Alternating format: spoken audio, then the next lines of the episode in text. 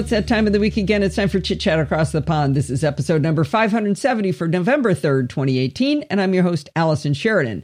This is also Programming by Stealth, episode 66 of X with Bart Busschots. And uh, let's see, today it says Bootstrap Form Validation. What's that mean, Bart? It means telling people prettily and politely that they're wrong or right. Oh, I'm not doing it politely. You know. well, okay, you don't have to be polite, but pretty is, is pretty is definitely the aim. Two weeks ago, when it was, uh, you know, send an email, my my thing that popped up instead of saying this isn't a real email form was nobody wants to hear from you anyway.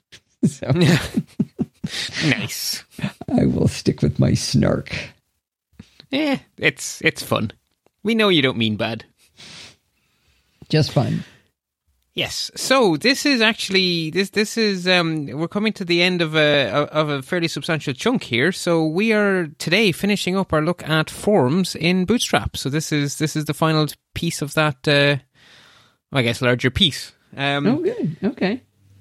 So that that leaves us free then next time I think we're going to look at doing some UI elements Bootstrap provides for web apps because a web app and a web form are actually quite different beasts because they actually need different things. Hmm. It's like a menu doesn't make sense in a form, but a menu makes a lot of sense in an app. Right. A toolbar okay. is not all that useful in a form, but it's very useful in an app. Okay. And Bootstrap, of course, provides tools for both. So we've now seen how to make nice forms, and then the next thing we're going to look at is how to make nice web apps. Okay, cool. But before all of that, of course, we have our homework to do, and then we're going to look at form validation today to round us out. Uh, so the challenge was fairly um, open ended and straightforward. Um, so easy to say, which usually means hard to do, right? I mean, the most difficult exam question in the world why?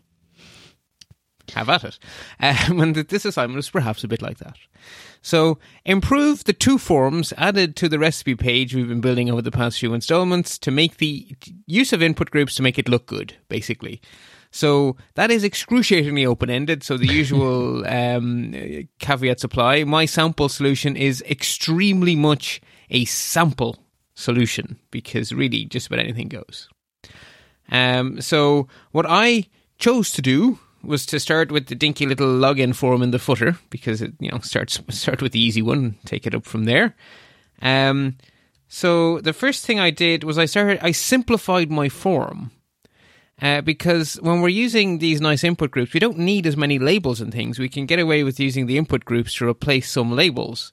So oh, my right, initial right. solution had labels with um, the ARIA or SR only helper class but we can replace those with aria dash label on the input itself.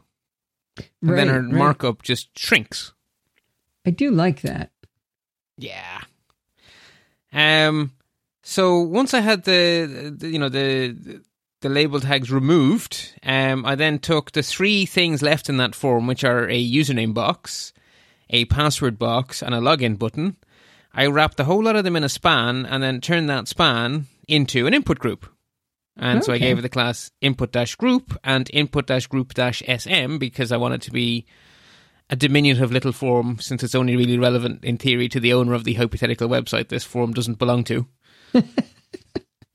if you get what I mean. right, right. So at that stage, we have three equal width elements, right? Because the three things are, are peers inside the input group. So the input group contains an input, another input, and a button. And so three things means it divides equally. So you have 33%, 33%, and 33%. And the login button being a third the width is extremely wasteful. so how do we fix that? The answer is we put the button inside an append. So we create another span with the class input dash group dash append, and we put the button in the append, and that tells Bootstrap that the button is an afterthought. And then the two text boxes get top billing, and the button becomes a smaller append. Oh, that's kind of interesting. So, so that's again one of those aesthetic decisions where append means okay, and here's some other little thing. Not this is really just as important as everything else. Yeah, exactly. Huh. So it's like the, the the the what's the is the epilogue at the front or the epilogue at the back? I think that's at the end. Then what do you call the one at the front? Preface. It's like a preface, Preface, to a book yeah. and an epilogue to a book, right? You know, the, the book is the main is the main event. You can get so along without either direct, one of them. Yeah, so the direct children of the input group are given top billing, and then the prepend and the append are, you know, afterthoughts and forethoughts. Okay. Um, so then I decided to try and make it look a little prettier by, you know, just giving it a little bit of um, input group text, um, just to, you know, just just to give it a little icon. So I gave, I basically went looking um, on Font Awesome to see what icon they have for login, and it's like a door with an arrow. So I went, yeah, what the hey, we'll go with that. Um, and so we've ended up with an input group that has a prepend, which just contains input group text that is our little icon. We then have two inputs, which are the username and the password. And then we then have an append, which contains our login button. And we get a nice little all in one. So the entire form has basically become one input group, which is fine, you know, because that's that's nice and self contained. Can I ask you a question, Bart? I, I get easily tangled on how many opening and closing spans and divs I have. Do you have a trick for, like, I tried counting them, like Yes. going, okay, one, two, three, four, five, four, three, four, five, six, five, four, you know, going back and forth. I, I have a, I have a habit, which you can call a trick if you like, but it is a habit that I have so religiously that I do it when typing in English. I never, ever, ever only open anything. oh, me too. It doesn't mean I end up with the same number when I'm done. I swear, Bart, I hell? don't. But then, and then I also delete. I create them in pairs and delete them in pairs. Yeah, but then I grab something and insert it, and all of a sudden there's one on the other side of a thing, and then oh, that's too many, so I get rid of one, and all of a sudden that was one I actually did need. I, I, I find them Okay. They they seem to increase and decrease spontaneously, but I've been really good about that. In fact, I wrote a TextExpander snippet so that when I type comma div, it creates the opening and closing, so that I know I do too. But I think I don't And always put one in in the middle. yeah, but I don't know that I always when I paste you can- you know, something you can else in, I don't necessarily get it in there. You know, a TextExpander has a has a has a special command for where you put the cursor in a snippet. Yeah, yeah, yeah, yeah. grand. And I and I do that. So what I actually do is it's div space class equals quote, and I put the cursor blinking, waiting in the quotes inside the class equal because I know I'm going to start Ah. there. But yes, in. Bootstrap land, that is actually a very valid assumption. There will be classes, many classes, Yeah, yeah. Okay, so you just mean be neat and organized. Yeah, we'll see how and how and indent your code religiously. I guess is the other tip. Oh, that's the other thing. At the end, I swear, I sit there. I'm, I've been really good about it. I change it down to where it's two spaces instead of a tab because the tabs were. I'd end up with my Oh, yeah. my stuff would be four feet to the right when it was uh, tabs, and I swear it. They just go bad on their own. I mean, I can copy and paste your code, and when I get it in there, it's not tabbed correctly anymore. I don't know. Oh. Okay. Hmm. I just wondered if there was a trick, and and I I knew the right answer was rigor, but it doesn't seem to work for me. I'm, I'm afraid I can't do any better than that. Or the other thing is, if in doubt, run it through the validator. A validator. I don't have. Yeah, so the you you I think you you actually went off hunting for the W3C validator, Oh, but we oh, definitely yeah. talked about it ages ago. Yeah, yeah. and it will tell right. you about all your unbalanced tags, and it will be all cranky at you because your browser, of course, is completely forgiving, Right. Right. And it will just make assumptions. It's like, well, that tag was never closed. I guess it probably should be closed here, and it may not guess in a sane or sensible way. Yeah. Okay, I'll let you keep going. Okay. So the next form then, um, actually, strangely enough, it's a bigger form, but it actually needed less work because it's a very simplistic little form. There's there's, there's not a whole lot going on in in that um, in that in, in the the bigger form. If if you sort of look at it, it's just basically. You know who is the who are we sending the recipe from? Who are we sending the recipe to? And optionally a little message.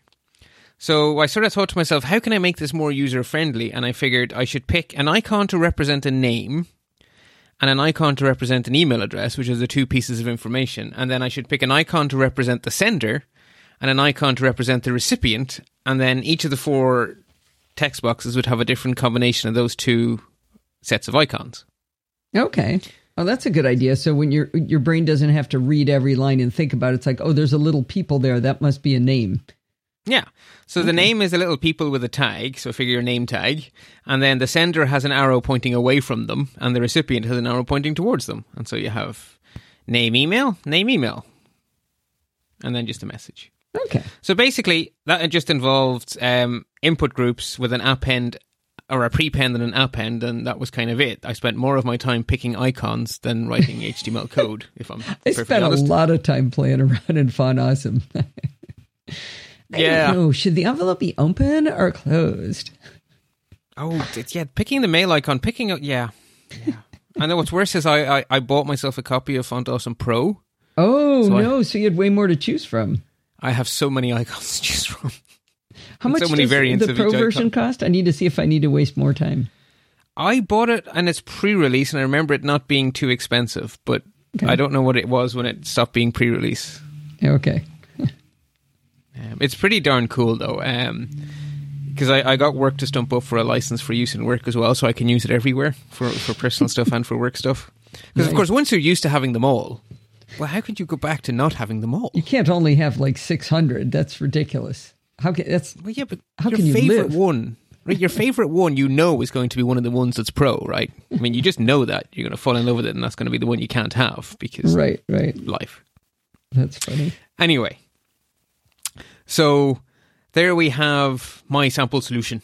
Um, you can find all of it in the uh, zip file for the episode, which and it will be in a folder named uh, something very sensible like where's my finder window PBS sixty five dash challenge dash solution.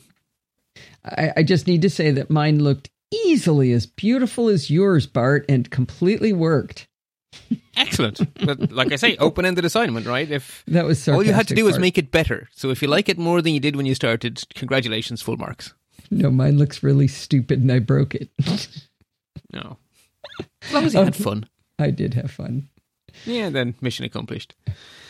Okay, so let us do some new stuff for today. So the first thing to say is it may, particularly when it comes to doing your homework, you may find it useful to uh, check out PBS 39 and 40. Oh, giving us a hint, huh? Because in 39 and 40, we looked at HTML5 form validation. And Bootstrap's opinion is don't reinvent the wheel, just make it prettier. So Bootstrap sort of assumes that you're going to use all of the power that HTML5 puts in your lap, and then it will help you out to make it even better. So HTML5 was the first version of HTML that actually has built in form validation.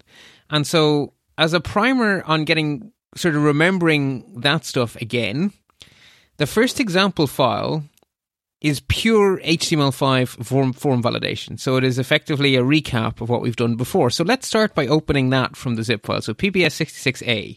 Okay. And if you open that in a real browser, so not in um, CodeRunner. yeah, so not in not in CodeRunner because CodeRunner basically a down all right. HTML5 tells browser makers what they have to do, but it doesn't tell them how they have to make it look. Okay. And so one of the things with HTML5 form validation is that it will be presented differently in every browser, but it will achieve the same end. okay. So CodeRunner just doesn't do a good job of it, Hmm. whereas Safari does, Firefox does, Chrome does. I'm So looking at it. It looks pretty good to me. Yeah, so basically try submit the form when you haven't filled in what you need to fill in and Safari pops it highlights the field that's cranky about and it pops up a little sort of speech bubbly thing Uh-huh. and tells you to fill out this field. And if you say type you know boogers into the amount field, you know it'll say uh, oh right, yeah it, stops validating the first time it fails, so you need to fill in a first name and a second name, and then I'll complain about the boogers and I'll say enter a number. It does. Okay. Right. Right.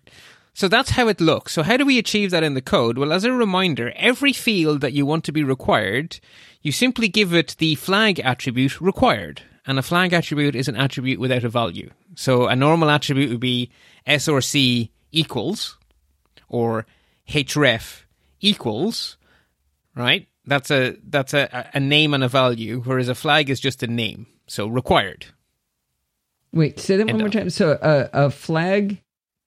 A flag it has no value. It's just Okay. It's just an attribute without a It value. It just sits there saying required. Got you. Okay. yeah, exactly. All right. So by Yeah, saying this- required, then the then the if you've got a numbers a field that's supposed to be a number and you've told it it's Okay. a number, the the the error that comes up will know the browser will interpret it and say, oh, that's supposed to be a number. Okay, you're jumping ahead of me now by one. Oh, so sorry. hold that thought. Okay.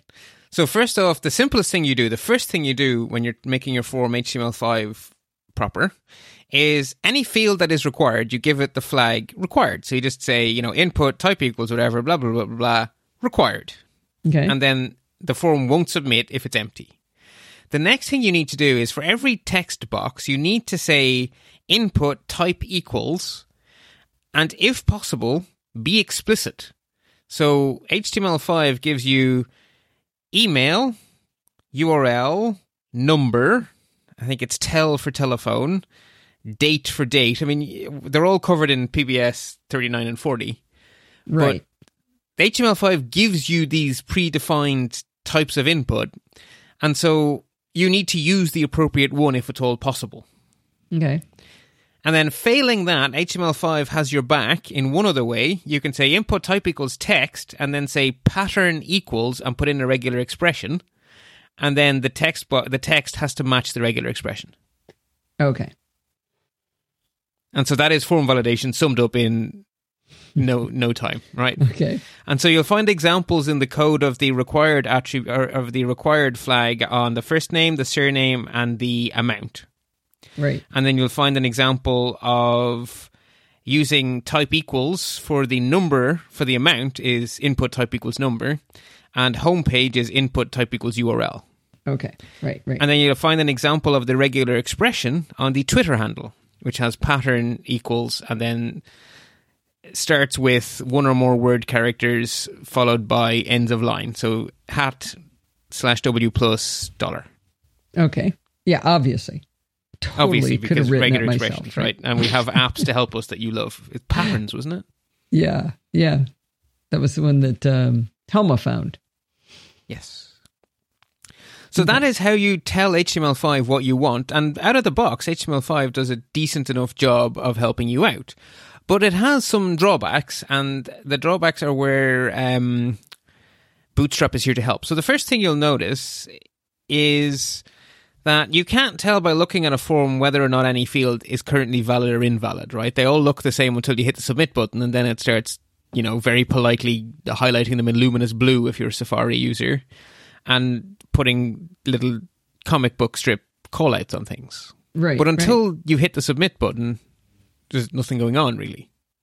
You also can't style the error messages. In fact, it's difficult to even word them. You can do it, the details are in PBS 40, but it's very cumbersome. And also, you can't give a success message. Oh. Right? There's oh. no way of feeding back to the person to say, excellent, well done, spot on, that's what I wanted. And sometimes you don't need to give a success message, right? The absence of error is a sort of success.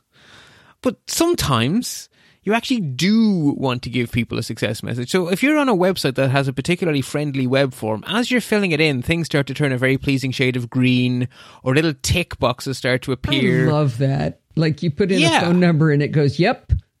Like oh, thank goodness, I guessed the code you wanted. Yeah, and phone numbers are a great example of where you need to do a bit of guesswork. And it mm. might put in little helpful messages like thank you very much or whatever. So, you know, you can it's very pleasing. And you don't get any of that for free with HTML5. Now, if you're prepared to do the heavy lifting and do all of your own CSS, you can get further because there are two pseudo classes in CSS that relate to form validation. There is colon valid and colon invalid. So you could write some CSS to say that an input with the pseudo class colon valid should go green and a text box with the pseudo class colon invalid should go red. And we did hmm. that in PBS 39. Okay. But we are writing our own CSS, which means that we need to be skillful and have an artistic eye. And this is where I fail. Yeah, I was going to say, do I mean Helma's probably got that skill set, but not me. Yeah. And so on the one hand, I just don't have the skill set. And on the other hand, I don't like having to reinvent that wheel every bloody page. So on both of those counts, Bootstrap will come charging into our rescue very shortly. So it has built in styles that are pleasing to the eye. And it means I don't have to reinvent the wheel and figure them out from scratch because Bootstrap has done all the work for me. So that is why I like it. And then, as well as giving us the styling based on valid or invalid, Bootstrap also gives us pre made styles for error text and success text, Hmm. which in a form are what we kind of want. Right, right. and we have a mechanism for making them appear and disappear as appropriate. So what we're going to do is so PBS 66A is our starting point, which is basically no help from Bootstrap. HTML5 right. is doing all the work here, and we have a passable form, but we can make it better. And we're going to make it better in steps because this is one of those cases where Bootstrap gives us a spectrum to choose from. So, on one end of the spectrum is where we are now. Bootstrap is doing nothing. Uh, let me. The other end me, of the spectrum. Can I change that really quick? You have done sure. like the append and prepend and input group stuff with Bootstrap. It's just the form okay. validation hasn't been done by Bootstrap yet. Thank you for that Correct? clarification. Okay. Yes. So okay. when I'm saying this spectrum, I really do mean only the validation stuff. Okay, good. Yeah, because the the page, I mean, the whole page is Bootstrap, right? From right, right. from the jumbotron at the top all the way down. Okay. So in terms of form validation, Bootstrap gives us a spectrum of Bootstrap is not going to do the form validation at all. It's just going to completely leave HTML5 do its thing. Or we can assert total control, disable all of the built-in HTML5 UI, and entirely use Bootstrap for everything. Oh wow! Or we can pick and choose. Hmm. And so we're going to move from zero, which is PBS 66A, to Bootstrap is doing everything, which is PBS 66D. And in oh. between, we have two intermediate steps, B and C. Okay, are we going to D first, or are we going B and C? Nah, I'm going to go in order. Okay, that's you can peek ahead, right? The files are all in the zip files, so if you want to peek ahead, you're more than welcome to. okay, but uh, it, it, tells a better story when, when we go plain. So, um, just as a little reminder to ourselves, so we have the required flag. The other, the other thing we have actually, which is again in PBS 39, um, for numbers, you can say min and max. So in this case, I gave my donation min equals one because mm-hmm. donating mm-hmm. zero doesn't seem particularly helpful and donating minus 50 seems quite harmful. Okay. So I basically said required type equals number and min equals one. Um, I also added an event handler to the submit event for our form. And all it's going to do is just basically pop up a little standard browser alert to say basically what it says is your donation was not submitted because this is a dummy form. But thanks all the same, it's the thought that counts. and the links are still there, by the way, to actually help us, right? Support Bart or Allison is up in the top of the form still. so the first sort of thing we can do to let Bootstrap in here is we can simply tell Bootstrap to always mark, sort of highlight the validity state of every input all the time. And to do that, all we have to do is opt in by putting the class was validated onto the form. Okay. And so if you open up PBS 66B, the only thing that's changed apart from some English to say what's different on this page is that we have added that one CSS class to the form. And now the instant the page loads, the first name is in red, the last name is in red, the amount is in green because it has a value of 5, and the others are green because they're allowed to be empty. They're not required. But as soon as you start to type first name, it goes green. As soon as you start to type last name, it goes green. If you change five to fart or something, it goes red. Change it back to five, it goes green again. So the instant the page loaded, those highlights were there. Yeah, yeah. And they update in real time. So that is an improvement. Right? We we have highlights. So those fields, those three fields, the first name, last name, and donation fields, you put the class was dash validated on them. No, no. The entire form gets the class was dash validated, and then everything in the form springs oh, to life. Oh, oh, wow. Can you give me an idea of where in the form you where do you say as that? in the open angle bracket form, as in the form tag. So when I'm saying the form, I, I don't mean it in the abstract sense. I mean the actual form tag. Sorry. Oh, okay. So that's nice. Hmm. I thought you were going to have to do it line by line, but you just do it right at the top. Yeah. So as soon okay. as the form as a whole has that class, then Bootstrap opts the whole form into showing its validity. That's a beautiful thing. I like it. It is, but the thing is, that's actually not best practice if you surf around the web. Friendly websites don't start screaming at you in bright red before you've before even done anything. Wrong. Right. Yeah, Mine it's are much going nicer. to. it's much nicer to only do that after they've had a first go. So a way Is, we is can there a way to have that. it start with error messages too? Because I'd like to add that. Um, sure, but it will take you some effort because Bootstrap actually Bootstrap nudges you towards not doing this. oh, fine. Okay. So, um, to the next step is to use an event handler. So we don't write the class into the code. Instead, we have an event handler to put the class in when someone interacts with the form. Okay. So that's what we get in C. So if we load up PBS66C, you'll see that when the page first loads, there's no highlighting. It's not screaming at us in red, so we can have a first go at the form and nothing has happened yet. And then if we hit the enter key, which submits the form, or if we click the donate button, which submits the form, if we do either of those two things, then everything jumps into gear. right. And you did that. Uh, you're saying on the event handler.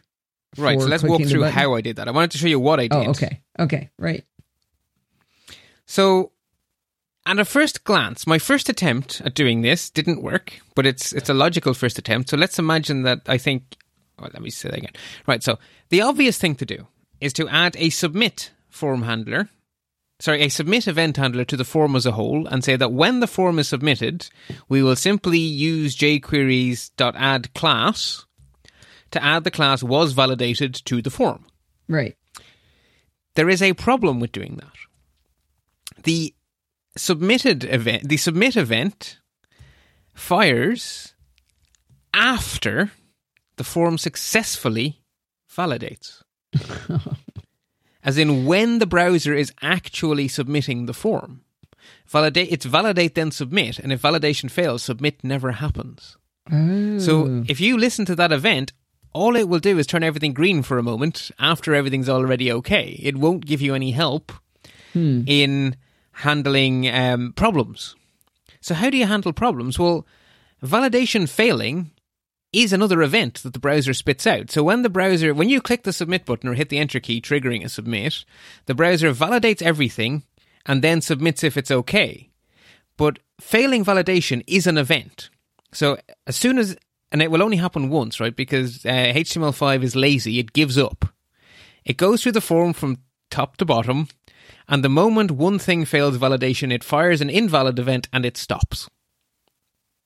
So we need to listen So- for those invalid events. So if I um, type in boogers for donation before putting in my first name and last name, even though it's the Mm. third thing in there, as soon as I type that in, HTML5 is going to go. "Eh." Right. So if you hit, so if you leave the names empty, you can try this. So empty the names, and then type something absolutely wrong for the amount. And when you hit submit, it will jump you to the first name because that's the first thing in the form. It will say, "No, this is where I got cranky." Oh, And only did- when you I- fill that in, and then you hit submit again, then it'll jump you to the last name, and only then are you going to get to your boogers. Okay, I didn't understand that. So, so what do you? Where do you attach the? Uh, was Okay, I haven't said validated yet. Class? I haven't Oh, told you that okay. I thought I missed it. No, no, I'm, I'm still ex- I'm still talking Okay. through how it works. We're getting there. okay.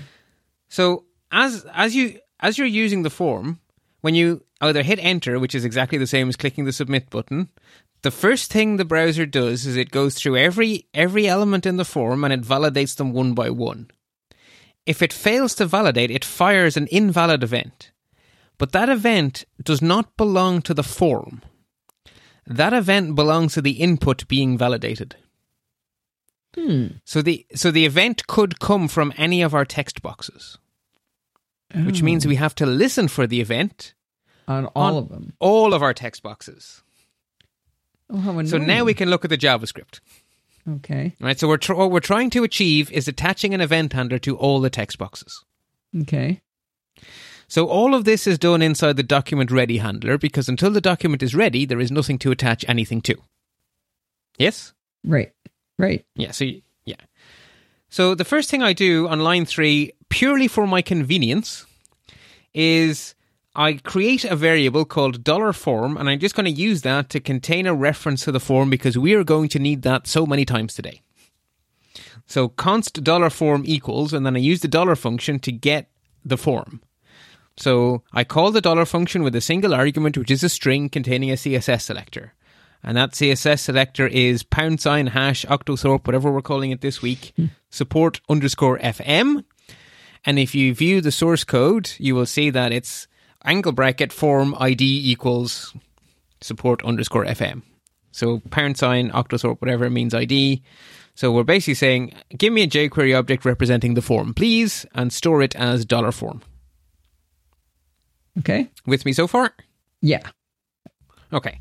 The next thing I do is I create a function that I'm going to use as the event handler for each input. So I make one function and then use it many times. So I decided to name my function extremely explicitly enable bootstrap validation styles. I like that one. So, and actually, I think the name may be longer than its content. so, const enable bootstrap validation styles equals function, and then the content of the function is simply dollar form dot add class was dash validated. Okay. So I think that's almost English. Yeah. So I don't think I need to dig into that. So then I say dollar form dot submit enable bootstrap validation styles. So I am saying to jQuery add a submit handler to the form as a whole that will enable validation. So that's half our battle won. That means we will see our nice green stuff if everything was good. So I don't What- what actually know what you mean by the form dot submit enable bootstrap validation styles because so are you saying this is when someone hits the donate button that's going to get triggered but you're not Yes, calling that's it out it exactly. Right. But so how- where do you tell us that that's connected to that donate button I am doing okay. So the donate button submits the form. So if you look at the donate button, it's button type equals submit. okay but how, and so form dot submit is there only one submit on a page or within a form i suppose Okay, so the a submit button submits the form. So the form gets submitted. So you can submit the form by hitting enter in any text box, or by clicking. You could have five submit buttons as long as they're only. They will submit whatever form they're inside. So right? form so form dot submit enable bootstrap validation styles will run if any submit button gets pressed inside the form.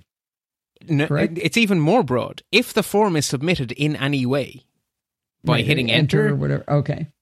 Yeah. Or even by calling the submit function manually. You can say dollar form dot submit with no arguments will trigger the submit event. Okay. So you could write some JavaScript that has a countdown timer that counts to five minutes and then just submits the form. I don't know why, but you could. Right. So the submit event handler doesn't care how the form gets submitted. What matters is you're you're telling the browser when this form gets submitted by any mechanism whatsoever, do this. Okay. So, like the click handler happens when someone clicks, the submit handler happens when the form submits. All right. So, dollar form dot submit is the jQuery way of saying when the form submits, do whatever I have passed you as an argument, and what I have passed as an argument is our function enable bootstrap validation styles. Okay. So, what that line eleven means is when the form submits, run the function enable bootstrap validation styles. Right. So that's the first case. They have typed everything in perfectly, they hit submit, everything goes a pretty green, and that's the end of that. But of course, the likelihood is, and the time when you want validation most is when that's not true. Right? It's much more important to catch invalid than valid. Wait You a know, minute. A pat I on the head is nice.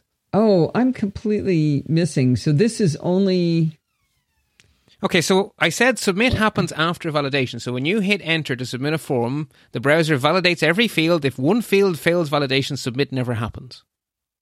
So what is this enable bootstrap validation styles? It's just saying go show. Oh, I'm boy, am I slow? I just figured out. Class was dash validated means yes, everything passed. So now use the bootstrap class was validated to color things nicely. That's Yeah, all so we just did. We didn't just validate anything. No, We we're just- saying when validation has happened, let Bootstrap show its opinion. Gotcha. Okay. I'm really slow. It Took me that long No, to no, catch it's fine. This is good. Okay. All right. So remember, if validation fails, the submit never happens. Right. And telling people they're wrong is actually more important than telling people they're right, and that works Mm-hmm. for so much of life. Uh, Don't I just thought of encourage that now. Um, so we need another event handler. We need an event handler to catch all of those invalid events that could hypothetically occur. And like I said, they could come from any input, so we have to attach them to every input. Right. So we need to get every input. So we can use the dollar function for that. So do you remember what happens when you give the dollar function two arguments? One a string, which is a CSS selector, and the other one another jQuery object. I do not remember. Okay. So it will I looked search at that for and said, "What is he doing?" okay. Okay, good. So the first argument is a CSS selector. It's an extremely simplistic CSS selector. It says give me every input tag. Right. I don't care what class it has, I don't care what ID it has, I want them all, please. Right. But we don't want all of them from the entire document because, in theory, one web page could have multiple forms. So the second argument says limit your search to this. So, in other words, Okay. all inputs within our form. Now, what? Oh, oh, but dollar form is is the the constant the the variable that we created that is the support underscore Yes. form. Okay, that is Yes. only this form. I gotcha. Okay, Yes, exactly. So we're saying inputs inside this form. right. Now, the on function is jQuery's way of assigning an event handler to any arbitrary named event. Okay, And the event we care about is the event invalid. So the first argument to on is the name of the event we want to attach a listener to. And the second argument to on is the function that we want to have as the listener. So on, invalid, enable bootstrap validation styles. not invalidation styles, but validation styles still. Okay. Wait Well, a minute. Wait a minute. Why is a isn't that going to make them? Isn't that going to make them all say they were validated? Validated can be true or false. Right? I can validate you as being valid or I can oh, validate you as being invalid. So when I thought I understood it, I still don't understand it. Okay. in in this we're saying when it's submitted enable validation styles because it's going to say everything's green, but when it's invalid, also enable these validation styles because it's going to tell you which ones are invalid. Gotcha. Yeah, it'll be some Took green, some red. Right? Yeah, yeah. Okay. All right. So we now have listeners on every possible event. So if you shift refresh the page, no events have fired yet. So there is no highlighting. Right. And you can type away until you either hit the enter key, which triggers submit, or the enter key also will will will trigger valid. You know, when you hit the enter key, the form tries to submit, and it may fail validation, in which case line twelve comes into play, or it may pass validation, in which case line eleven comes into play. But either way, line eleven or line twelve is going to catch you. okay. Right. The moment you hit enter, line 11 or line 12 has happened. And the moment you hit the donate button, line 11 or line 12 has happened. I don't know which one because it depends on whether you've typed stuff correctly or not, but one of those two is guaranteed to happen, which hmm. means that as soon as you make the form go, the green and the red appears. Right. Right. I'm going to defend myself on my confusion. Was validated really does imply it was valid. Okay, but validated, you can validate something as valid or invalid, I'm afraid. Hmm.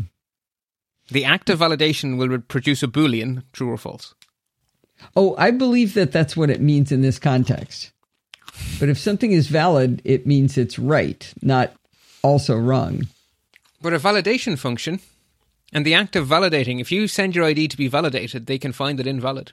So to validate, according to the, the uh, dictionary in the in the United States on the Mac, says check or prove the validity Check. or accuracy of something. Right, hang on. Check was the first meaning. Check can be a true or false. Yeah, that's true. Verify Yeah, is the second have- meaning, but the first meaning is my meaning. Demonstrate or support the truth or value of, make or declare legally valid, recognize or affirm the validity. Ah, Okay, keeping going. I told you those are much less fun when they don't go your way. exactly. Still, we have learned. All right. Okay. So we now have a form that's a little more polite. It doesn't shout at you until you've had a first go, and then it jumps in to give you a helping hand. Mm-hmm. So now our only further place to go is the big guns. So far, I think you'll agree with me, we have gotten a lot of result with very little effort. Yeah.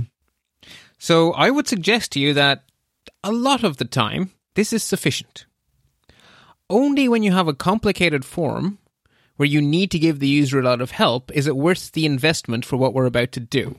Oh. Because from here on in, the phrase a little bit of code is not going to be relevant. Uh oh. We the only way we can go further is we need to disable the standard HTML5 stuff and take full responsibility for validation upon ourselves. Ooh, why would we want to do that? Because with with with great power, well, basically we get power. We get the ability to make things look way better. So before I tell you how, let's look at what we're trying to achieve. So let's open up PBS 66D. Okay. Again, at first blush, the form is not shouting at us in any way. So now click on a field of your choice. Let's say donation, and let's change that to 5F. Okay. So immediately, only that field has been color coded. You haven't touched the rest, so they haven't color coded yet. And immediately you get a an error message telling you please enter a positive whole number. So obey the message and change it to say 50. Oh, it goes green and you get a nice thank you. Did you know that you can type in five dot and it still takes it? It says it's green. Yes, I do because there's no make it be an integer in HTML5 and I could have implemented that, but then I would have made the code more complicated and I thought let's not go for confusing. Okay. I did give it serious thought. Um, Okay. Anyway, So now, so the idea is that this is going to give us more information as we go along the way. Like as I put in my Yeah, first so now name, click it's into already other saying fields. you haven't done your last name yet. right. So if you enter anything into either part of the name, then it starts to complain about the rest of the name. If you start typing your Twitter handle, it will it will go. it will va- turn on validation for just that field. Or if you hit the donate button, it will turn on validation for the whole form. Oh, okay. And at all times, as you type, as soon as something becomes valid, the message goes, everything goes from red to green, and some of them have a success message and some of them don't. So the donation button has a success message because I think it's appropriate to thank people. Uh, the Twitter handle has a success message because if you'd like us to acknowledge your donation with a tweet, enter your Twitter handle. So it says, okay, keep an eye out for our tweet. And then the web page, you can enter a URL and you can choose whether or not to, for us to plug it in our hypothetical thank you on the show. And depending on the checkbox, you'll get different success messages. Oh, look at that. So if you put in podfeet.com, it'll say, thanks, we'll plug this on the show, or thanks, we'll keep this to ourselves. Right, right. Wait. And again, no. if everything is valid, no, I'm and you hit the checking and button, unchecking the, the plug button checkbox and it's not changing. Only if you have success will it change. Oh, Uh, do oh you have I'm a valid sorry. The text is so small I couldn't see it changing. It actually was changing. Okay. One word. Okay, cool. So I think you'll agree with me. This is a very nice form. right. I'm afraid of it though. It sounds like it's going to be a lot of work. It is a lot of work, which is why I would say you only do this when it really counts, when you're going to Okay. get value for your books, right? This is, if the only thing you learn today is how to do option C, I would say you're covered for most of your needs. So Okay. from here on in, this is a bonus. And if you find it challenging, that's expected. Okay, so does that make you feel better up front? Yeah, it does. Okay, if you might not make me do it, right? You don't have to. This is how. And I'm going to do my best to explain it and to be as helpful as I can, but this is not straightforward because we are we are basically saying to the browser, I know better than you. I'm going to do your job for you. And that means we have a lot of work to do because the browser is being quite helpful actually. So the first thing to do in order to to take control is to tell the browser to shut up. And we do that by giving the form, so the actual form tag, another flag. We give it the flag no validate. Okay. And that turns off those little HTML5 helpy window things that we've been seeing Right, in right. A. Okay. Just turns them off. The good news is it doesn't completely disable all of HTML5's features. It stops validation of the form as a whole, but validation of each individual input still happens. Hmm. And the CSS pseudo classes colon valid and colon invalid still get calculated. Okay. It's just that if they are invalid, the form will still submit. Ah, but you can access them if they're there. Exactly. So we now have the ability to query them and to say, are you valid? And then it's up to us to decide whether the form submits or not. So we now have to make the decision instead of letting the browser do it. So the next thing we need to remember is that we can use jQuery to interrupt form submission. So because we've said no validate, our form's submit event is guaranteed to happen. Right? Because Oh, the browser right. just skips or validation. right. So we're always going to get our submit function is always going to get called. Right. The first argument to that submit function, or in fact, this is true of every event handler in jQuery, the first argument is actually the event that trigger that you're listening to.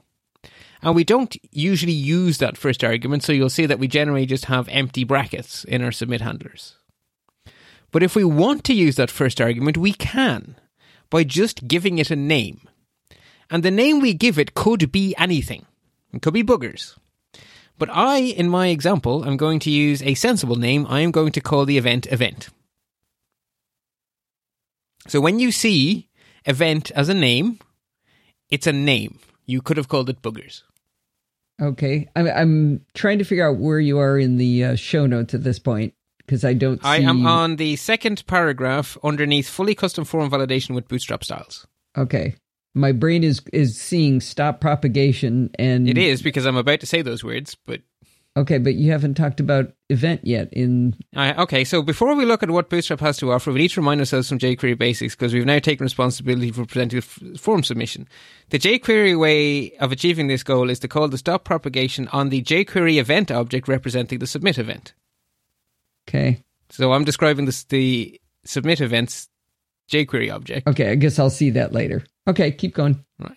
Okay, so when you submit the form, the submit event handler is called, is run, is executed, is expelliarmused. Right. Yes? Yes. when it expelliarmuses, when it runs, it is always given by the browser as the first argument an object that represents the event that triggered it. So it's a bit self referential. The first argument to hmm. me is the event that made me run. It's like hmm. my daddy is my first argument. But anyway, that's that's how it is, even if it makes my head hurt sometimes. Okay. And we can choose the name the first argument gets, right? We name our arguments anything we like. Yes? Yeah. when you're creating a function, you choose the name of the arguments. They go inside the parens. Right.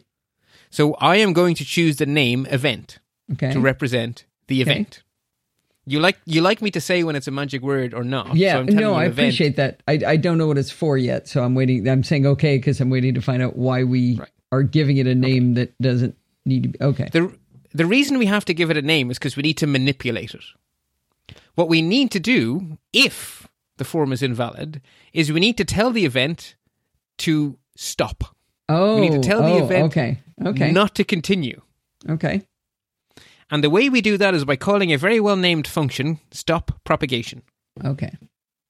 So we need the event so that we can tell the event to stop propagating. Right. And we only do that if we decide that the form is not valid.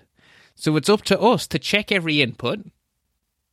And then if they're all good, we don't stop propagation. But if even one of them is bad, we do.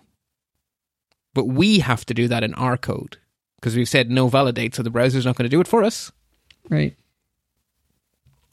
The other thing we need to do then is to detect whether or not a specific text box is valid or invalid at this moment in time. Because otherwise, we can't make the decision whether to Right. stop propagation or not. Because HTML5 isn't doing it for us anymore. It's doing the detection, but it's not doing the stopping. Okay. yeah, so we need to ask the browser, tell me, what is Okay. the state of that input at the moment? Okay. And so the way HTML5 does it is it assigns this pseudo class colon valid or colon invalid. So we need to read for that class. We need to basically check if that class is present or not present. And the way you do that is with jQuery's dot .is function. So dot .is takes as an argument a CSS selector, and if the element matches the selector, it returns true, and if it doesn't match, it returns false. So you currently have PBS 66D open in Safari, yes? Yes. Then, if you would be so good as to enable the JavaScript console. hmm I can do that. So, we can use jQuery to get ourselves a reference to the first name text box by simply saying dollar open parens open quote pound sign name underscore first under TB close quote close parens. If you hit enter, you'll see it returns the the text box. Uh, name underscore first underscore TB. Yeah, so dollar open parens open quote pound sign name underscore first underscore TB close quote close parens. Right. So it came back and said W input ID equals name first TB. Yeah, and if you click the expand button, you'll see the full HTML code. Right. Okay, so our selector is working, right? We are getting a reference to Ah, the input. Yeah. Okay. I see what you're doing. Right. Okay. Yeah. So the next thing we can do is call is on it and pass it as the CSS selector colon valid. Okay. So that will test if that text box has the pseudo class valid. So is it dot is? So dot to call the is function, yes. So dollar blah, blah blah blah dot is and then open parens open quote colon valid close quote close parens. And so while the first name is invalid, if you run that, you'll get false. And then while the first name is valid, you'll get true. Give me a second to type here. False. And that's because I don't have anything in there. But if I put something in there and I do the same thing again, it should come back true. Exactly. It did. It's a miracle. Okay. Okay. So we now have a way of stopping the event propagating with the stop propagation, and we have a way of deciding if something is valid or not by using is colon valid. Right. Okay. So they're two very important tools for making our custom form go. Right? Right. So that's the jQuery bit. The next thing we want to remind ourselves of is that this was validated class is what turns on or turns off the pretty behavior on the entire form as a whole. But you'll notice that I was being cleverer than that. I was doing it one input at a time. How was I managing to do it one input at a time? I don't The know. answer is because there are two other Bootstrap classes at our disposal. Is dash valid and is dash invalid. If you apply those to an input, then the input will show its style regardless of the presence or absence of was validated. Hmm. Okay. So that's what I'm doing. I'm using is valid and is invalid to individually enable as needed. And then when someone hits this big submit button, I just enable it for the whole form. So hang on. We just went through this work to do to look at the name dot is colon valid, and now you're telling me there's an is dash valid that is some different class thing. Absolutely. Yes. So Why do colon valid. Colon valid is a CSS pseudo class Mm-hmm. that is connected to the HTML5 form validation functionality. Yeah. The the presence or absence of those classes come and go depending on whether or not the content of the input meets the requirements specified by the attributes. Right. So Is dash valid is a class created by Bootstrap that oh, determines how it it after looks. the fact. Oh, okay. Wow. That you got to admit is colon valid and is dash valid. One of them is finding out whether it's valid. The other one is changing the color of it to what Bootstrap likes valid to look like. Yep. Jeez. What are the chances I and a pseudo remember that tomorrow? things. Look, I did. I this came with health warnings, right?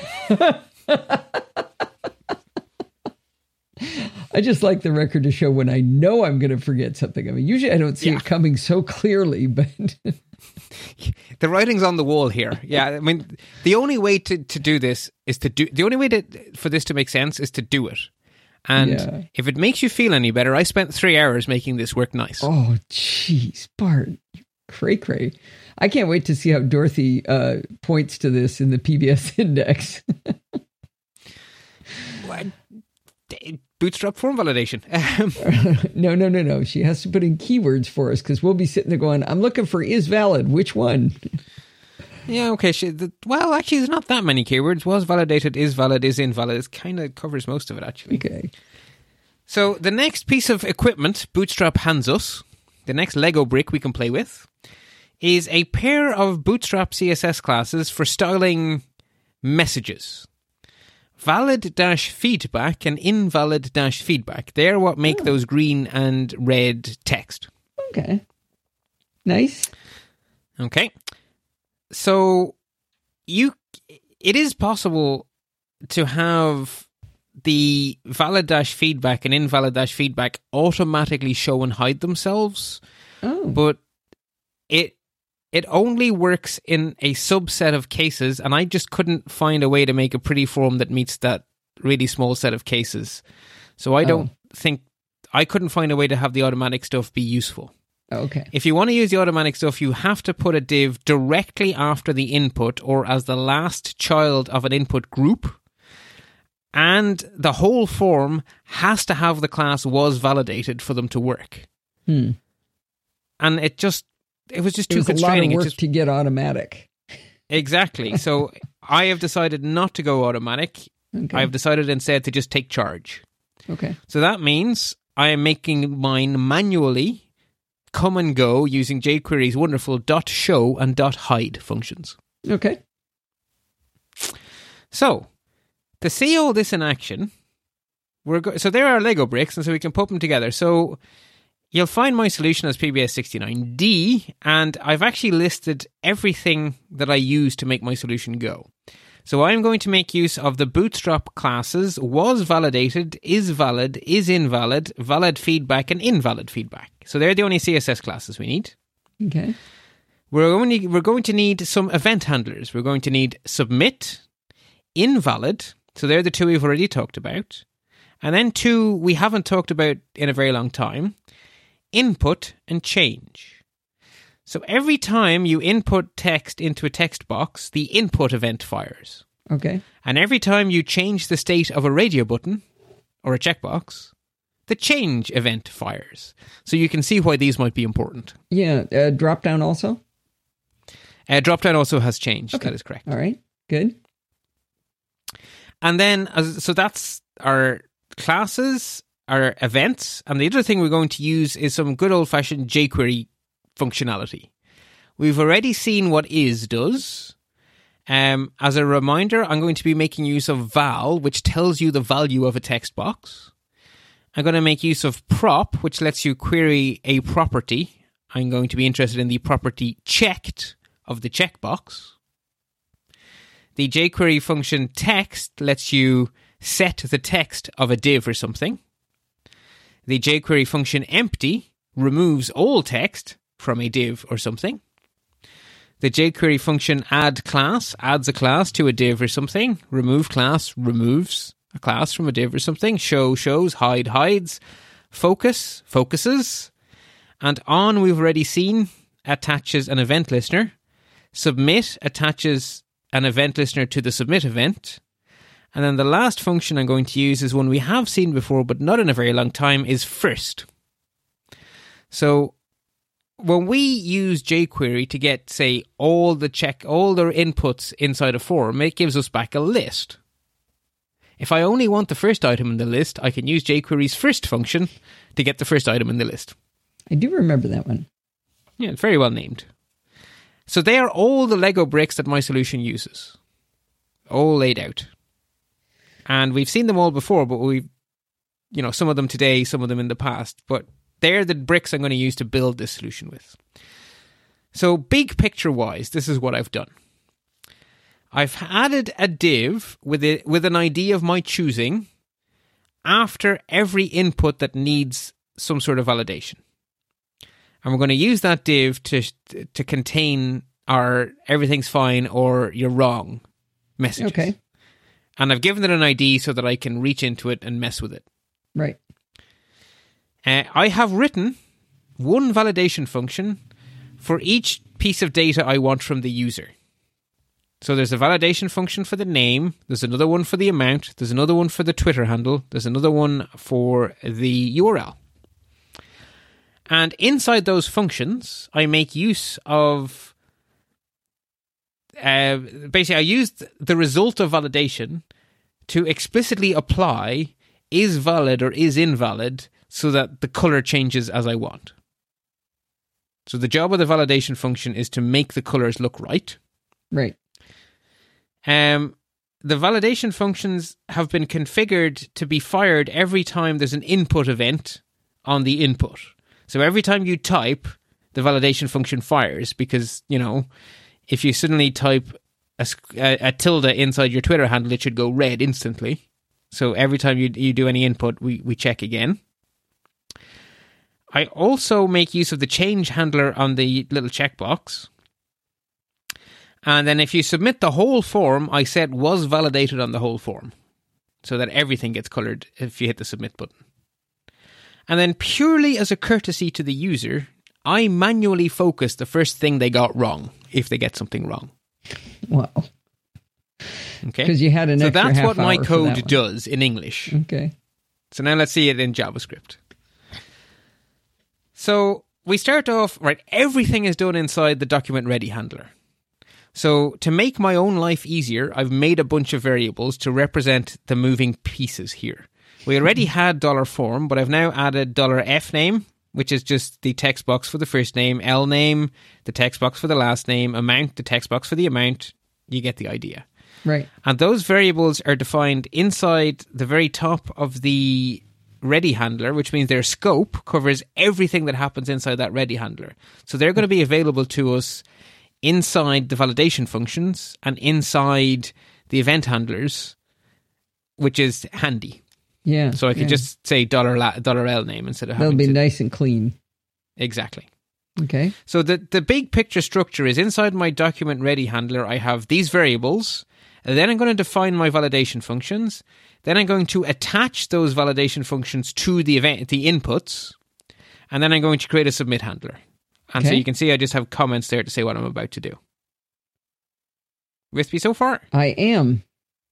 Okay. I'm I'm confused by the fact that I'm still with you, but I, I didn't expect to still be following, but I am so far. Okay. Well, I'm sure I'll flinging I, I off put the- a lot of work into this, into getting this story straight. Yeah. Pretty sure the So cart's going to turn of- real quick and I'm going to fly off, but we'll, we'll give it a try. Right. So we're just going to work through some because there's a lot of repetition here. So I'm just going to pick three examples that are slightly different and explain them all. So I'm going to start with the simplest example, which is the names. So I'm treating the first name and the last name as one thing, and I'm giving one message depending on whether. So basically, if, if both of them are correct, then I don't give you anything. And if either of them are wrong, I tell you I need both.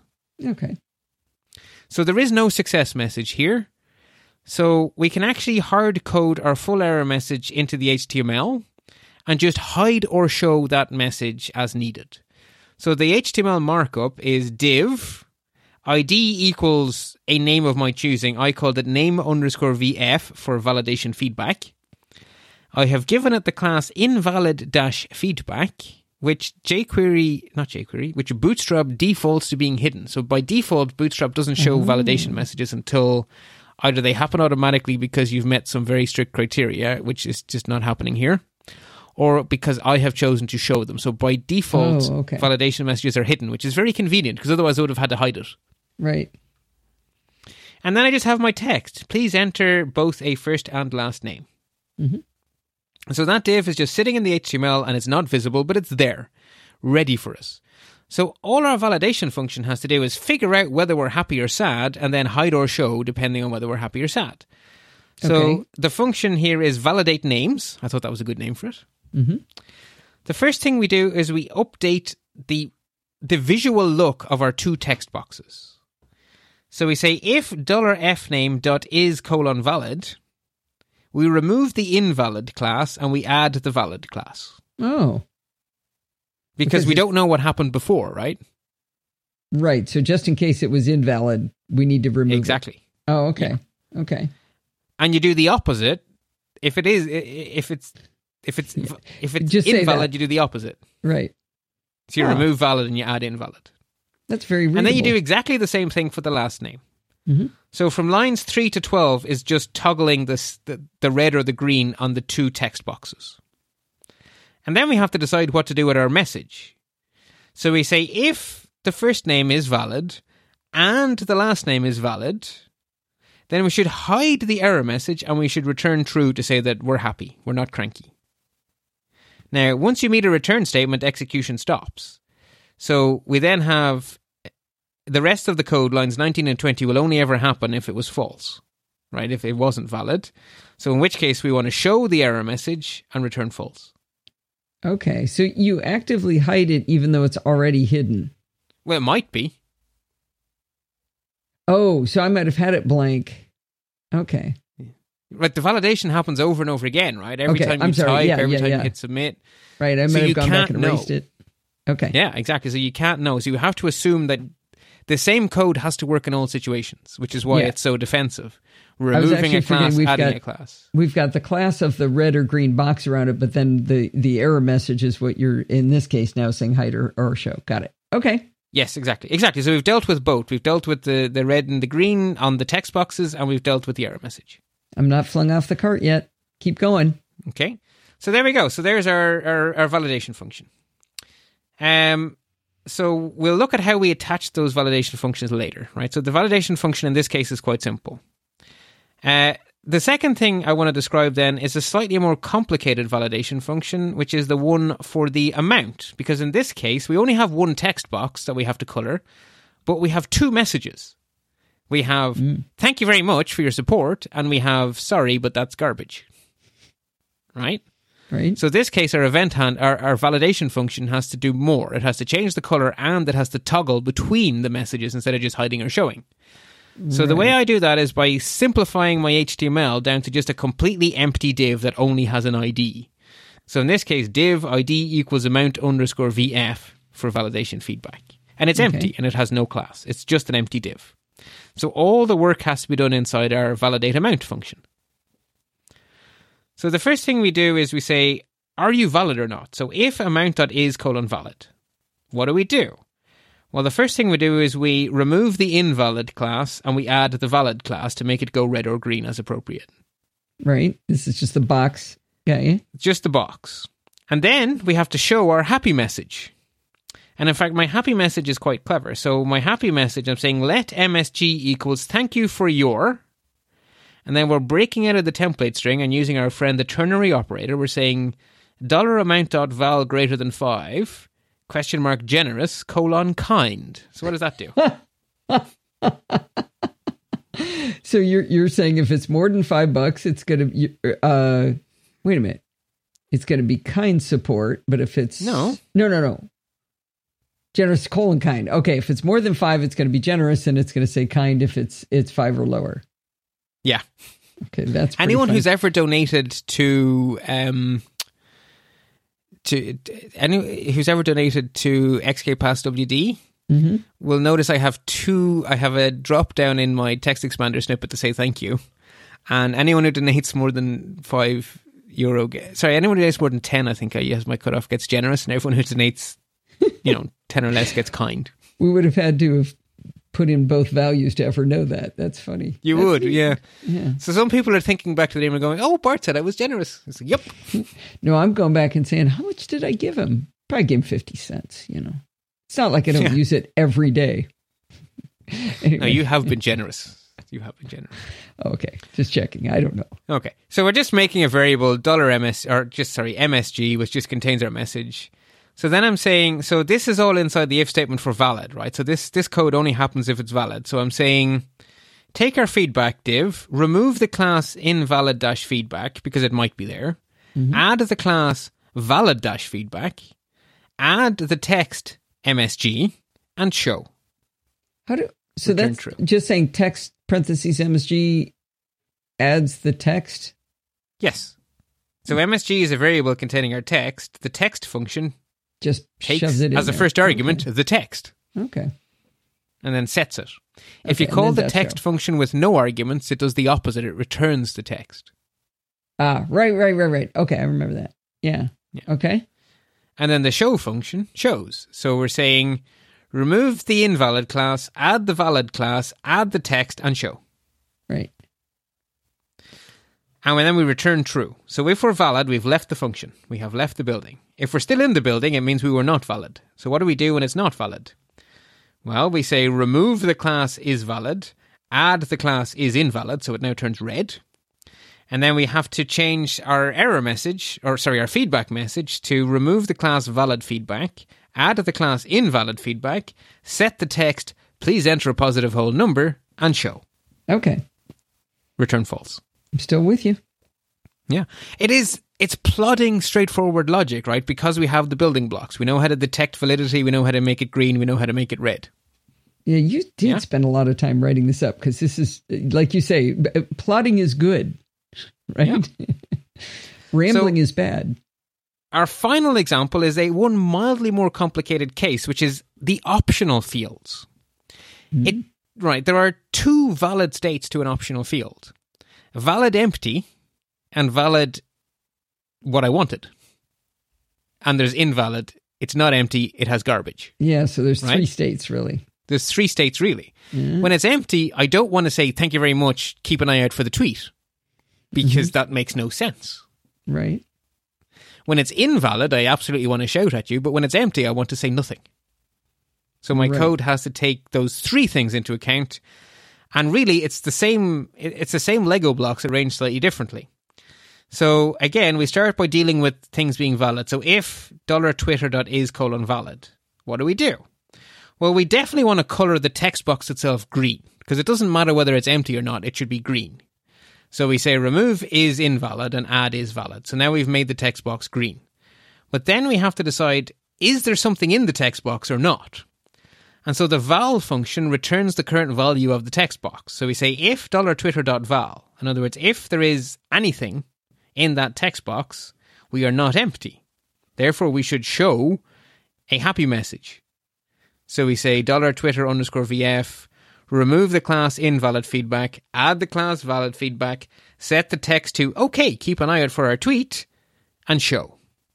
Wait a minute. though. Otherwise, Oh, we want to hide the message, empty the message, remove both the classes invalid feedback and valid feedback, and call it a day.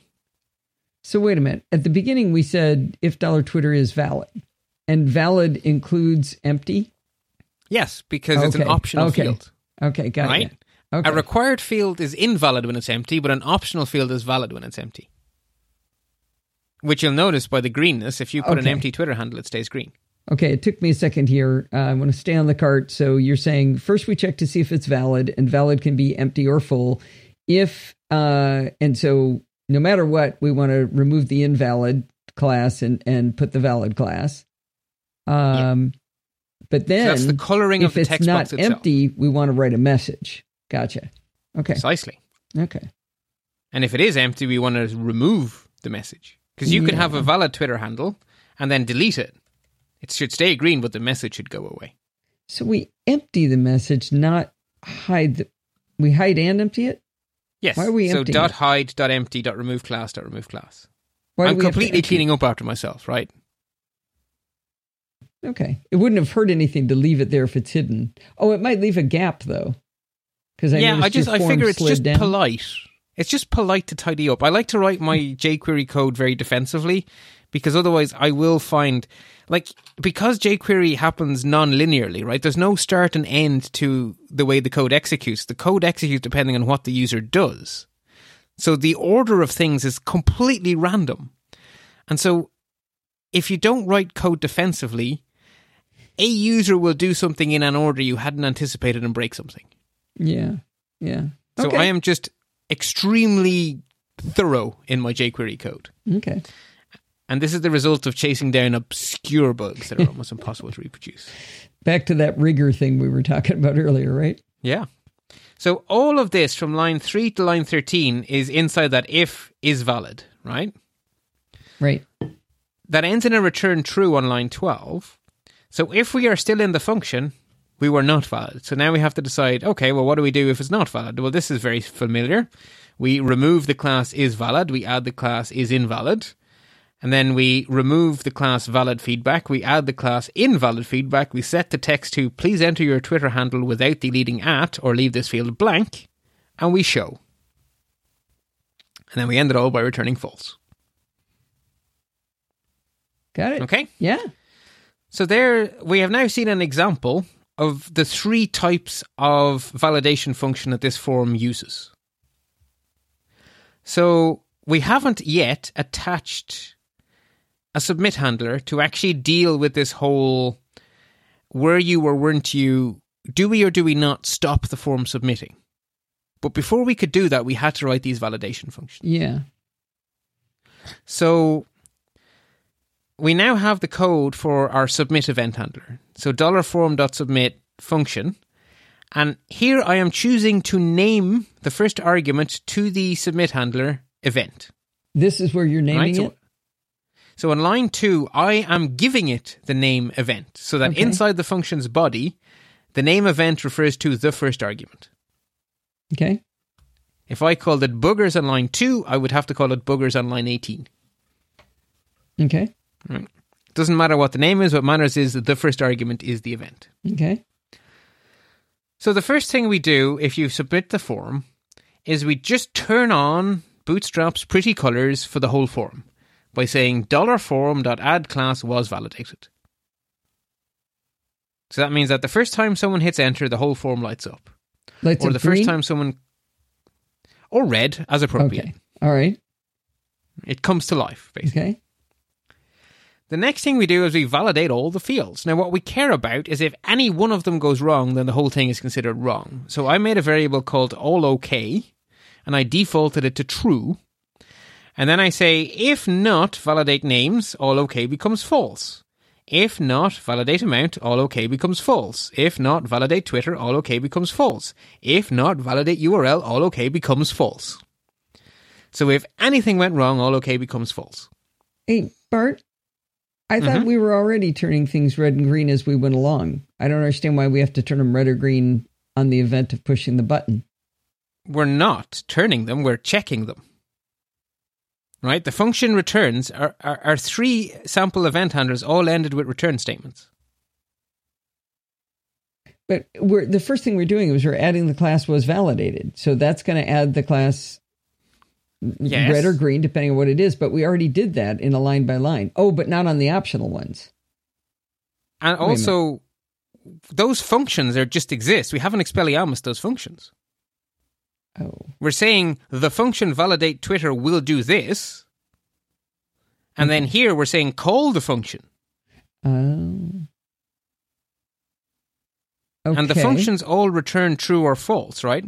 So the validity of the form as a whole, whether or not we have to stop the submit event, whether we have to call stop propagation, depends on whether anything is false at the moment. Hmm. Okay. Yes? I'm just barely hanging onto the cart as you made that turn, but okay. So what I am interested okay, so for the form to be valid, everything in the form has to be valid. So I am checking every one to see its true or false value. I'm asking right? They all end in return true or return false. So what I care about is the output of the validation functions, not what they do to the colors.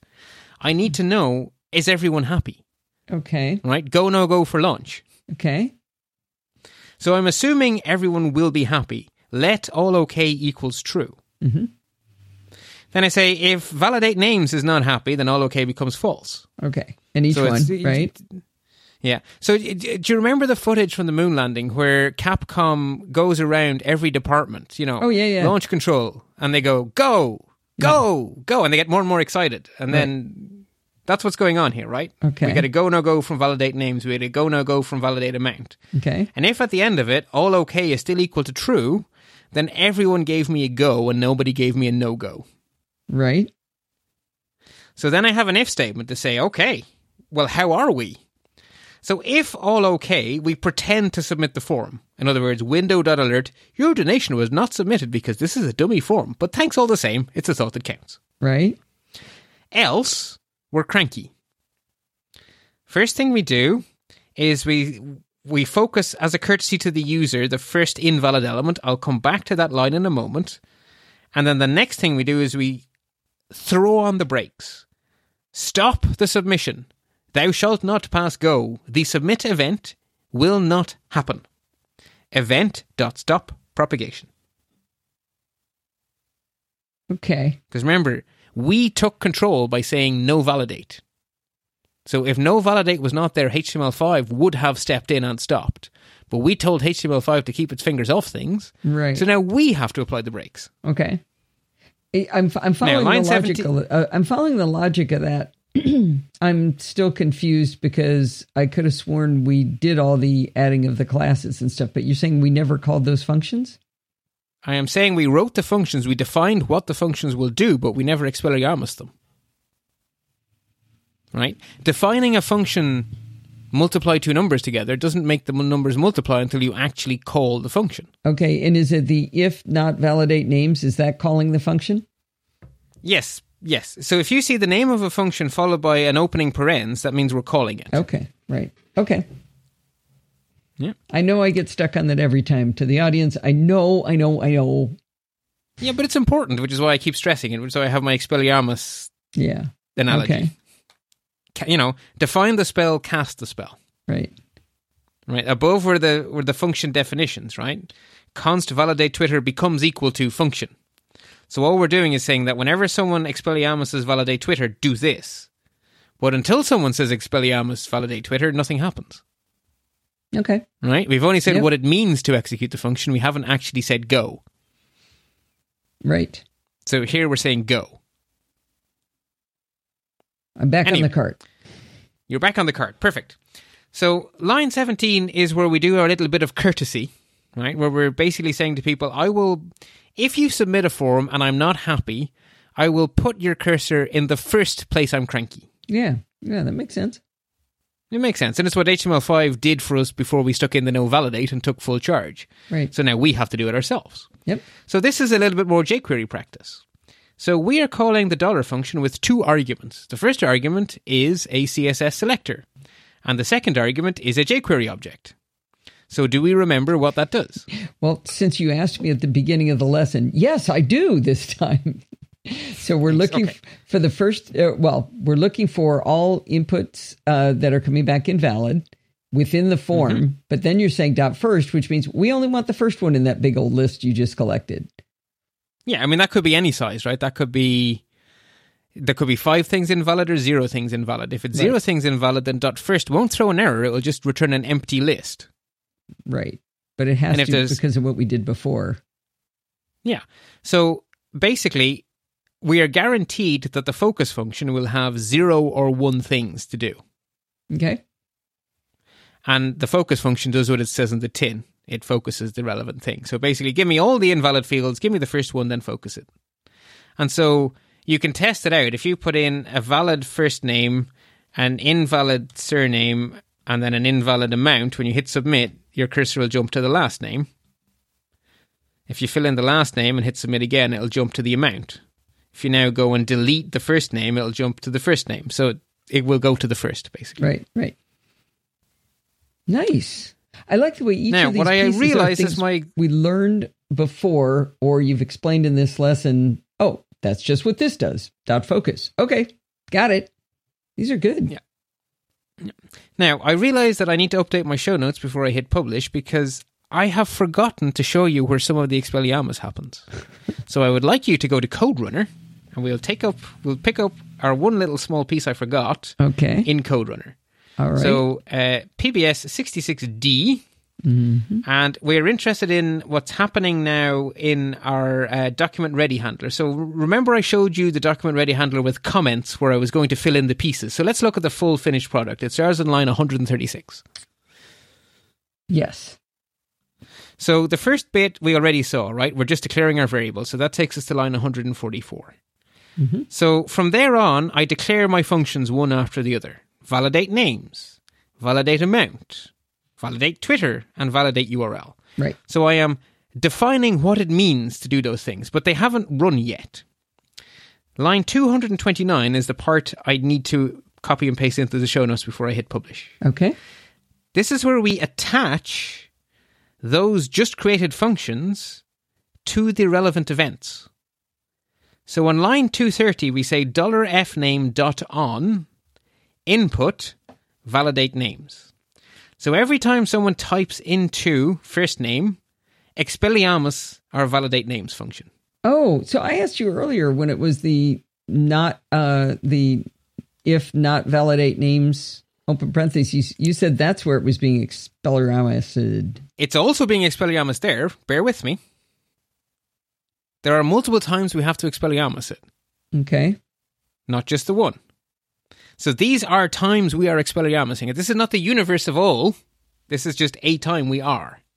Okay. Right. So we are saying every time someone types into the first name field, validate it. Which means that validation code happens a lot. Every keystroke it rechecks. Okay. Am I happy? Am I sad? Am I happy? Am I sad? Am I happy? Am I sad? right? Validation functions happen a lot, Okay. but it's fine. Our computers are fast. Right? We do the same on the last name because we have one function that checks both names, so both of them get the same function attached to their event handlers. Yes? Yeah. Right. Right. Dollar amount, we attach the validate amount function. Dollar Twitter, we attach the validate Twitter function. And the URL, we attach the validate URL function. And then on the plug checkbox, we also attach validate URL because that's actually connected to the to the same thing. So Right. if you were to hit the the plug checkbox but not put in a URL, you have to tell them, "Hey, you need to give us something." Or we just decide to do nothing. But yeah, so basically the reason that when you have a valid URL and you toggle that radio button, the reason the message changes is because I have attached the validate URL function to the change handler for that checkbox. Right. Okay.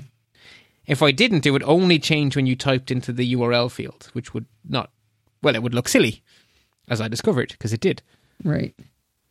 So this takes care of Expelliarmusing our validation functions when people type or click on the checkbox. Right. Then we come to the bit of code we've already seen, which is what to do when the form is submitted. And we expel we Expelliarmus those functions again. Okay. That now that's something I was looking for. That's kind of interesting. So you so you validate each one as we are typing. Mm-hmm. So, but you could hit the donate button even though it's still said invalid. And that's why when you hit donate, uh, the submit button or hit enter, when the submit function happens, you go back to the first thing that was wrong and move the focus Exactly. there. Okay, got it. Got it. Exactly. Yeah. So there is a lot of repetition here, right? Validation functions happen often because lots of things can make changes. And it's okay. It seems inefficient at first glance, right? The engineer in me doesn't like the fact that we're needlessly, you know, we're reapplying styles that already exist. Doesn't matter. The browser is used to that. The browser expects that kind of behavior that actually that's how HTML is designed to work. Hmm. Don't feel bad about it. It's fine. Poor little browser. All right. I I don't let it earn its keep. I don't Our think you CPUs can do millions of calculations a second. They don't care. That was fun. I was that- really scared going into that, but I I think I followed it. I could doubt I could reproduce it, but I understood it. Well, I promise you, you could, but I also promise you it will take you many hours. I might make a button and and a field to see if I could do it once. right? Yeah. I mean, th- right. My code is long because I'm doing it four times. Right, right. Um, But I mean, it's only So- 260 lines, including you know the head and the body and HTML and all that. In to be honest, that's a fair point, right? We have a really nice form that behaves really well, looks really pretty, and the whole page, all the bump and all, is 260 lines. Right. And that's got comments in it and li- spaces between things, and it's readable. Exactly. So, all in all, actually, thanks to the power of Bootstrap, we get a lot of bang for our buck here, line by line. Yeah, yeah, I think so. So, the last thing to do is obviously set you a challenge. Okay. Uh, you can probably guess a million miles away what the challenge is. the same open ended one we've been doing of late. Take either my sample solution or yours from the last challenge and add the validation of your choice. Option A, B, or C, or D, if you really feel like punishing yourself. Don't really, you know, take your pick and make your forms nice. And for bonus credit, I am telling you that there exists in the Bootstrap documentation something called a validation tooltip. Mm. And this is a floating version of those red and green error messages or success messages. So instead of the messages appearing as paragraphs of text, they appear as little floaty hover things connected to the text boxes. Nice, nice. So this is I it sounds nice in the abstract. It hovers over the other stuff. So all it does is block from your view your help text. So you're not a fan? I am not a fan, but they do exist, and I'm sure there are instances where they would be useful. So, if you want some extra credit, go to the Bootstrap documentation, find the documentation for tooltips, and use them. Okay. All right. Well, uh, like I said, I, I followed this. Before you do your final thoughts, I want to give a little mm-hmm. plug. Um, we have a Slack group for the Podfeet podcast, and it's mm-hmm. at podfeet.com slash Slack. And uh, Bart and I decided that we should have a separate channel for programming by stealth. So if you click on channels in the, um, uh, there's an open invitation. Anybody can join. If you go into the channels, you can find the PBS channel. And if you have questions, Bart's going to be watching that uh, that channel and uh, you know discussion. Go Bart, Allison's a moron. Whatever you got to write in there, go for it. Probably not so much that yeah. last one. So the power of of Slack is that you can set different notification settings for different channels, and so I have set my notifications on that channel to email me anytime anyone posts anything. Now that doesn't guarantee so, he's going to respond, but it does guarantee he'll get notified, right? What it means is the next time that real life allows me an opportunity to catch up with my correspondence, that will be in the list. There you go. There you go. And some weeks real life plays ball, and some weeks real life is just really not cooperative. And this week, real life decided to to really throw some sand in my eye and give us a day and a half outage on our virtual learning environment. Oh. And I work in a university. So just imagine how important a virtual learning environment is in a university. It's a big thing. Okay. Yeah.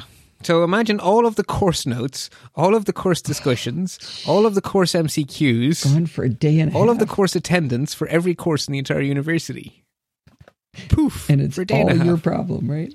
And it's all my problem. Yeah, so that's my week. That's why I didn't have much in Slack this week. Okay, but good for people to know, and really want. There's uh, pushing hundred people in there now, so it's starting to get uh, it's getting fun, but it's not it's not chatty. You know, we're we're not a chatty group for some reason. We we chat, but it's not noisy. Actually, you know, do you mean? know something? One of the reasons it's not overpowering is because of Slack's wonderful feature where you can put emoticons on someone's topic. So you don't cause spam by saying I agree. You right. just put an emoticon for 100% or thumbs up thumbs or up. smiley face. Yeah. And that means that it doesn't you don't get spammed with I agree. You you just get these nice emoticons and it's really convenient. If someone has already emoted, you can just click on the emoticon to say that I, I feel this way too. So actually, oh, it's a really a efficient point. way of not having it get cluttered. I'm a member of a few Facebook groups, and I can't tell you how annoying it is to see "Welcome to the group, the group, Bob." Now I just hit the little wave when I see somebody's joined. Yeah.